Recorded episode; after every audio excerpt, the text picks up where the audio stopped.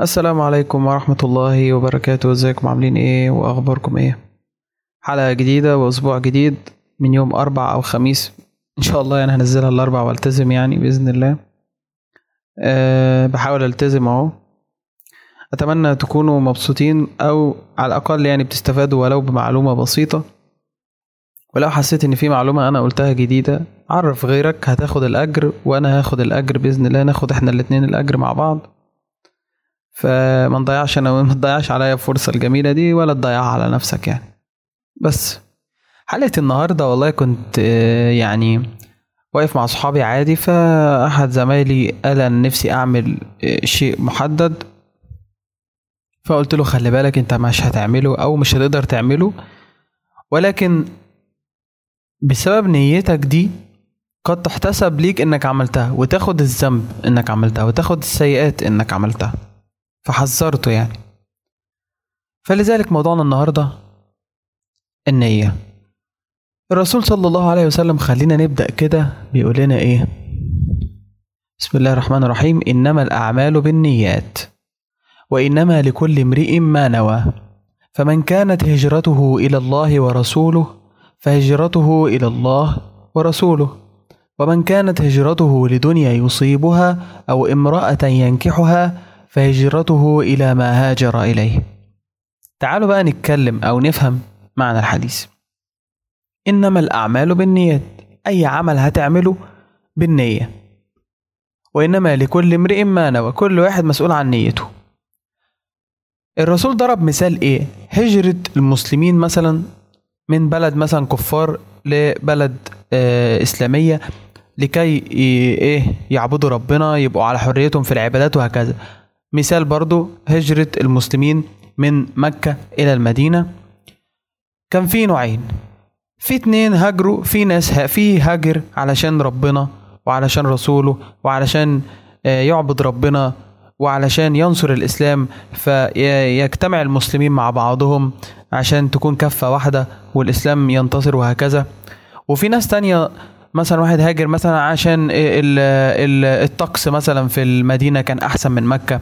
في واحد هاجر مثلا علشان البيوت أحسن مكان أحسن أسعار أهدى. أو واحد هاجر مثلا عشان في امرأة مسلمة عايز يروح يتجوزها فهو ما هاجرش يعني علشان ينصر الإسلام أو عشان آه، السبب الرئيسي إن هو يكون مع الرسول صلى الله عليه وسلم وينصره. ولكن كان سببه سببه اللي كان عايز يعمله إن هو كان عايز يروح مثلا يتزوج آه، فتاة مسلمة ما- وما إلى ذلك. فكل واحد هيتحمل نيته. اللي هاجر علشان ربنا ورسوله ده هياخد الأجر والثواب. واللي هاجر عشان الدنيا وامرأة ينكحها فهذا ليس له أجر. مش بقول لك يأسم ولكن ليس له أجر. يعني أنت كان عندك فرصة إنك تنوي إنك تاخد أجر إنك تسافر علشان الإسلام أو علشان آه، الدين آه، الإسلامي اللي تنصره أو علشان آه، تطيع آه، ربنا وتنصر الرسول صلى الله عليه وسلم فكنت هتاخد ثواب. فلكن أنت أهدرت فرصة محققة لثواب مجاني. فلذلك النية خطر جدا. ليه بقى؟ هي ال- ال- النية ممكن تديك ثواب مجاني بدون أي مجهود إضافي وممكن تديك سيئة مجانية بدون مجهود إضافي. فلذلك الحذر علينا الحذر جميعا. أنت ممكن دلوقتي مثلا هديك مثال. واحد نزل الجيم علشان يحافظ على جسمه ويهتم بنفسه أكتر وعلشان يحترم الأمانة اللي, عنده ويحافظ على النعمة اللي ربنا اداها فنوى إنه نزل الجيم علشان يعمل آه، يحافظ على صحته علشان المسلم القوي خير وأحب إلى الله من المسلم الضعيف ولذلك وهذا وهذا. وفي واحد نزل الجيم علشان هو عايز ينزل الجيم مثلا وفي ناس بتنزل الجيم عشان تعجب آه، بنات مثلا وفي ناس بتنزل الجيم عشان تشوف العضلات وهكذا وتتصور. ات ال يعني ات في واحد نزل الجيم خد ثواب وفي واحد ما خدش ثواب. بس هو ما خدش سيئات بس كان عنده فرصة. انت كده كده رايح تلعب حديد. ولازم تكون نية صادقة طبعا. ما هو أكيد مش هننويها كده اللي هو أنا أنوي كده عشان ياخد ثواب- ثوابين لا طبعا لازم تكون نية صادقة. لازم أكون آه، ناوي كده من جوه إن أنا فعلا رايح الجيم علشان جسماني يكون أحسن وشكل يكون كويس كمسلم. صورة للإسلام تكون جيدة. وفي واحد ينزل علشان ما أنتوا عارفين يعني شباب يعني بيفكروا إزاي. وفي واحد ده كده ثواب إيه؟ مجاني ضيعته عليك. أنت كان واحد جماوي مثلا. طيب في مثلا أضرب لكم مثال آخر. في واحد يقول لك أنا هنام بدري عشان ألحق أصلي الفجر. ونوى بده خد ثواب وهو نايم خد ثواب. تخيل أنت متخيل ال ال ال الجايزة الكبرى الجايزة الكبيرة المجانية اللي ما فيش مجهود فيها أنت نايم. بتاخد ثواب. علشان نويت بس إنك عايز تنام بدري عشان تلحق صلاة الفجر. أو نمت لك مثلا قيلولة بعد الظهر قلت هاخد لي قيلولة بعد الظهر علشان أعرف أصلي قيام الليل. خدت ثواب وأنت نايم. نايم. هتاخد ثواب. سبحان الله. والحمد لله. والله فضل ربنا كبير علينا.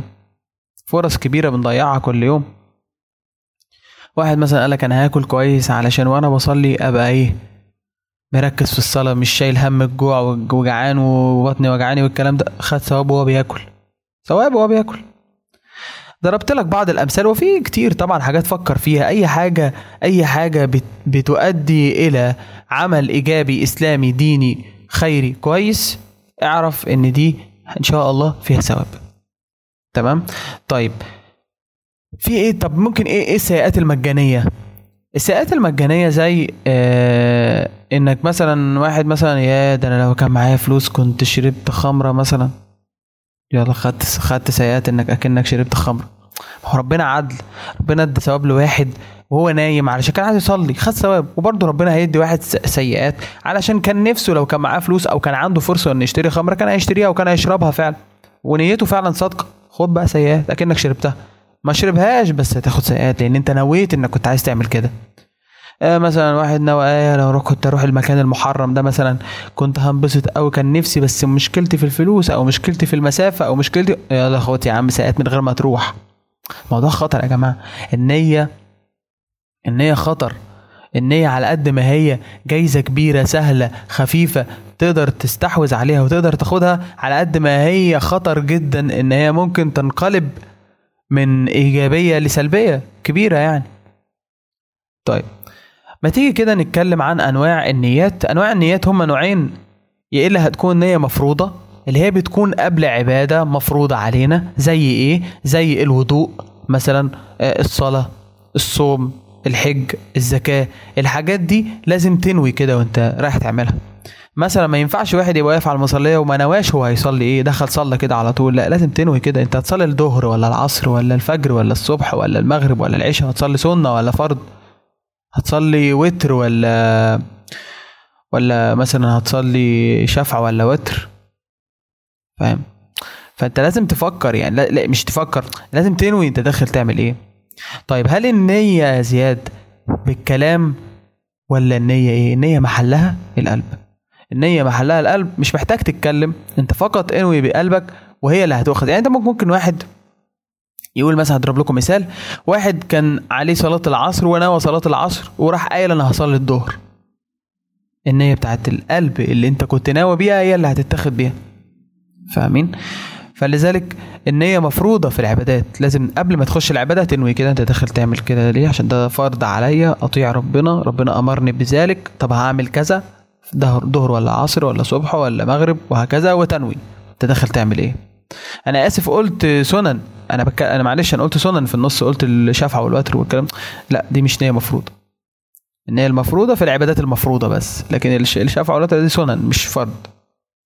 طيب ممكن إيه تاني؟ ممكن زي نية مستحبة. تمام؟ طب نية مستحبة زي إيه؟ زي الحاجات اللي أنا قلتها لك واحد نازل الجيم مثلا قال لك أنا هلعب في الجيم شوية علشان صحتي تكون جيدة دي نية مستحبة. بتاخد ثواب بالمجان.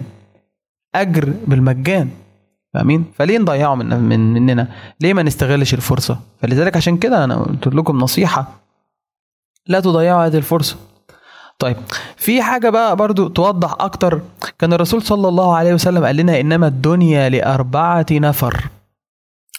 مش هقول لكم بالتفصيل الحديث هفهمكم بما معناه. نتكلم عن الأربع أنفار اللي في الدنيا. النفر رقم واحد هو عالم غني ولكن اتقى ربنا ولم يعصيه عمل حاجات خيرية عمل حاجات إيجابية عمل حاجات تنصر الإسلام يعني عمل أشياء جميلة وهو ربنا رزقه مال وعلم. ده واحد من أفضل المنازل في الدنيا. ليه؟ لأن أنتوا عارفين إن امتحان واختبار المال ده صعب جدا. في ناس بتملك المال بتنهار بتتحول لشخصية أخرى. أول ما تبقى غنية تتحول لشخصية أخرى. في ناس برضو يا نفسها تبقى مشهورة تتحول الشهرة تصيب يعني تصيبها فعلا تكون شيء سلبي بالنسبة لها. فبرضو المال اختبار صعب جدا في الدنيا. إزاي تستخدمه صح؟ إزاي هتسيطر على شيطانك ونفسك الأمارة بالسوء إنك ما تستخدمش المال ده صح فلذلك هذا الشخص من أفضل المنازل في الدنيا. طيب في شخص تاني بقى فقير ولكن أعطاه الله علم. الراجل ده طول ما هو قاعد يا ده أنا لو كان معايا فلوس كنت عملت التجربة ذلك اللي كانت هتفيد العالم الإسلامي أو هتفيد الدنيا في شيء. السلام خد بقى ثواب أكنك عملتها. ربنا جميل ربنا يعني ربنا بيعطينا فضل وبيمن علينا بحاجات كتير. يعني بص هو مش معاه مال. ربنا لم يرزقه بالمال ولكن رزقه رزقه بالعلم. الراجل مجرد إن هو نوى بس إن هو لو كان معاه شوية فلوس كان عمل تجربة أو كان عمل حاجة تفيد الإسلام أو تطيع ربنا بيها كان عايز يعمل حاجة خيرية حاجة مفيدة حاجة مش سلبية. فلذلك ربنا يعطيه ثواب أكنه عملها. سبحان الله والحمد لله والله. سبحان الله والحمد لله. طيب رقم ثلاثة شخص بقى إيه؟